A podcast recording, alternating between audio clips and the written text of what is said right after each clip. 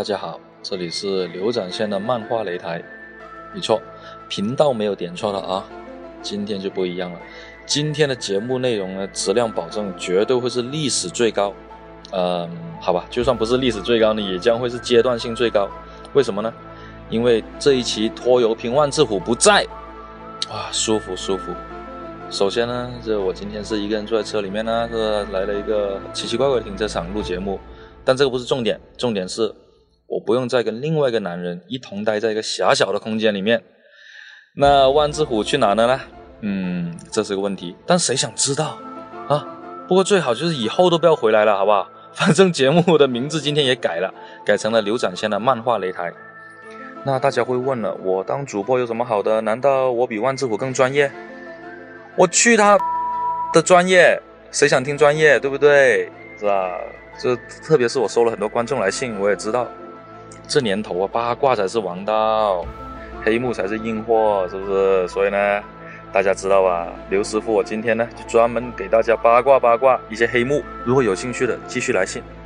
好了好了好了，我该是钓鱼执法了，是。咱们不聊八卦是不是？不聊黑幕，开玩笑了，开玩笑了。那我在公众号和微博那里呢，看到很多朋友就问我们啊，你们这个节目叫擂台是吧？是不是对别人的漫画作品进行挑毛病为主的？你们是谁呀？凭什么我们要听你们逼逼呀？逼逼别人的不是呢？这样子，哼！我想说我们真的很牛逼哦，不服来打我。好了好了，不闹不闹。哎，是是好烦。其实有时候觉得一个人做节目，说一些梗啊，说一些逗一点的话，没人接，然后我要自己说，说完之后我要自己呵呵，我要自己在笑。哎呀，好辛苦。好了，所以接下来是不扯了，是吧？不卖弄梗了，是吧？学万智虎说，咱们认认真真的、严肃聊漫画。那当初这个节目呢，叫做漫画擂台呢，其实只是万智虎用来怀念他以前的运动生涯。那我们就商量哦，节目分为上下半场这样的形式，也应该挺好的，是吧？毕竟没什么经验嘛。上半场呢，主要是介绍下信息；下半场呢，就是所谓的深度解读了。呃，OK，好，我承认是万智虎的深度解读。那我们的节目呢，虽然说包含着一个什么擂台的名义，但是不过主要就是这两件事。第一呢，就是安利一些我们觉得好看，但是现在已经被淡忘的好作品。第二呢，是想通过安利和分析，触类旁通的给一些初入行的或者正在进行连载，但有点遗憾啊，成绩不太好的作者们，看看你们的作品问题到底在哪里。我觉得很多人呢，在看电影之前呢，会听一些评论节目啊。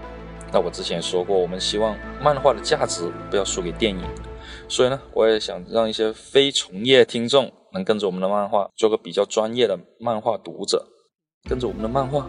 哎，我不安利的啊！好，我重来啊！跟着我们的节目，做一个比较专业的漫画读者，提高漫画读者群的专业水平。那在节目中呢，我们说的一些观点呢，你可以看成是陪你读漫画，也可以看是读书笔记的分享，就是我们两个资深人士的分享了啊。他是资深从业人员，我是知心漫友，资深漫友，知心漫友。哎，我到底是怎么了？我是不适合一个人做节目呢 OK，我之前呢完全没有做节目的经验的，甚至连微博、微信呢，因为我们也是不怎么用的，所以呢，节目可能是做的有点粗糙了。然后希望大家踊跃给我们提意见，那我们才会更快的进步起来。啊，而且我也想知道这份稿到底是谁写给我的，完全不是我的风格。我明明就是那种不服砍我的那种嘛，对不对？哎，好了好了，不逗不逗了，言归正传。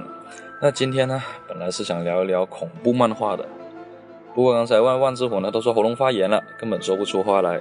我认为就很假，就像一些选秀比赛那样子，那个选手唱不好，他就说评委老师，我今天感冒了，是我我想大概就是这个这个意思啊。那好，我们想做一个恐怖漫画的，然后然后这两天呢又要更新了，那那所以只好就我一个人来跟大家聊一聊了。不过呢，我本人呢对恐怖漫画呢是完全无爱的，无感。基本上没怎么看，急匆匆上节目呢，才让他给我推荐一部，正好让我对付对付。然后他就发来了一个名字：伊藤润二的《漩涡》，到底是漩涡还是漩涡呢？中文是数学老师教的。好，OK，跟伊藤润二的资料呢，那我就不多做介绍了，自己百度去，很详细，很详细。而且这个作者出名已经是出到让我这种不看恐怖漫画的人都会认识。那漩涡呢，算是他的一部系列漫画，他的漫画有点意思了，基本上全部是短篇，然后某一堆呢是按一个系列来画的，好像本期推荐的漩涡呢，然后呃还有一个很出名的应该是富江系列了吧。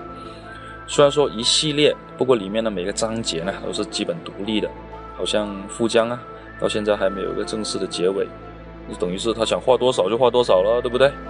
那我在知乎上呢也看到了很多人说漩涡是伊藤润二最好的作品，嗯，然后，哎，我这样子吧吧，我想到一个有点意思的，其实也是符合我个人风格的，我们改改节目的安排，就趁今天万智虎不在。反正我功课也没做多少，那我就先来挖个坑。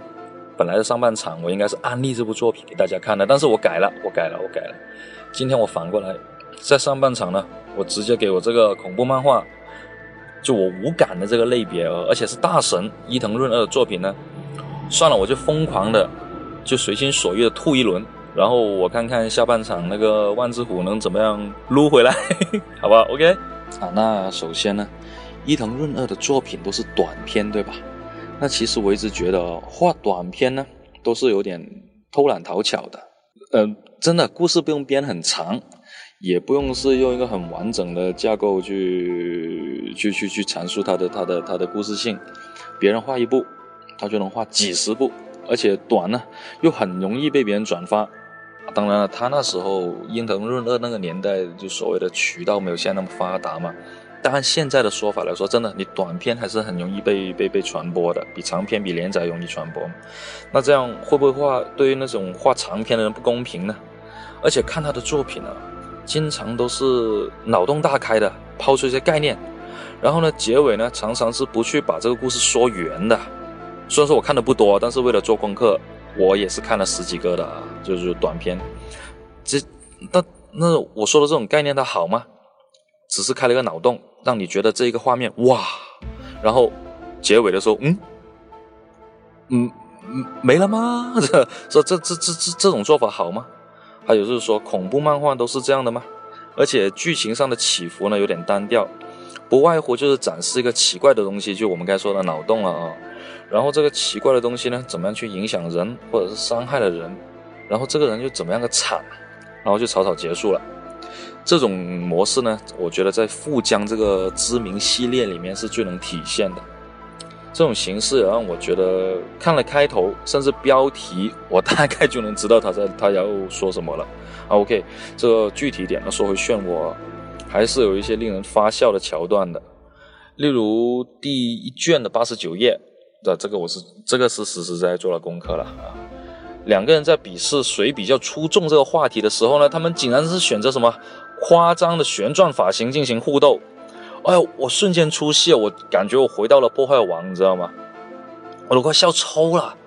那你觉得伊藤润的作品里有有多少是能真真正正勾起你的恐怖感呢？对于我来说，我只能用脑洞还算大来形容他的作品，而不是说真的恐怖。恐怖对于我来说谈不上，因为它的代入感其实并不强烈。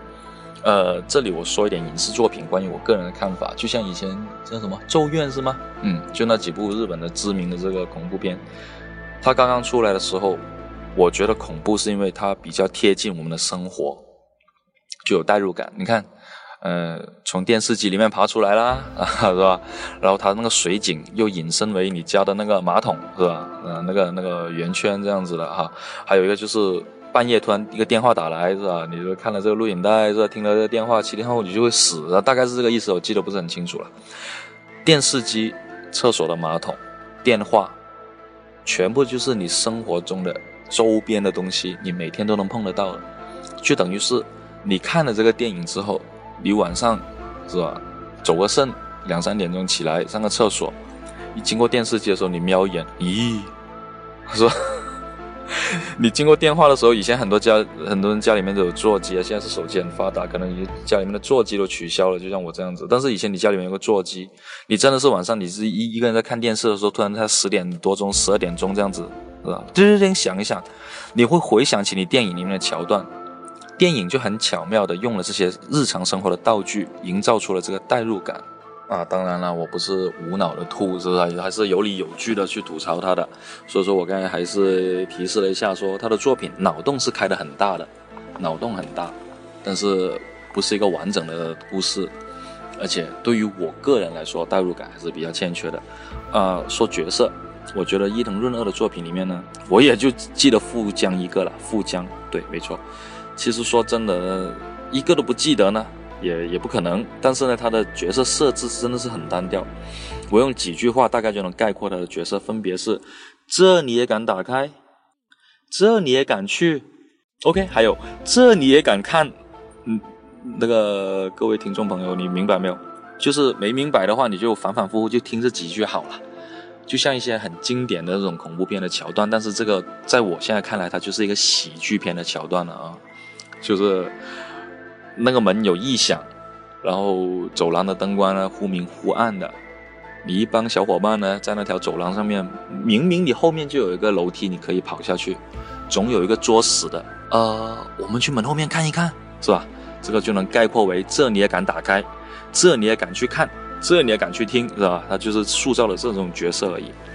说到画面呢，我也不是太喜欢。虽然说网上，呃，我真的网上有很多朋友都说他都画的有多牛逼，多牛逼这样子，这个要逼掉吗？但是在我看来，他就是把一页里面那个格子啊画的比别人满和复杂而已。我真的看不出有什么特别细节或精彩的地方。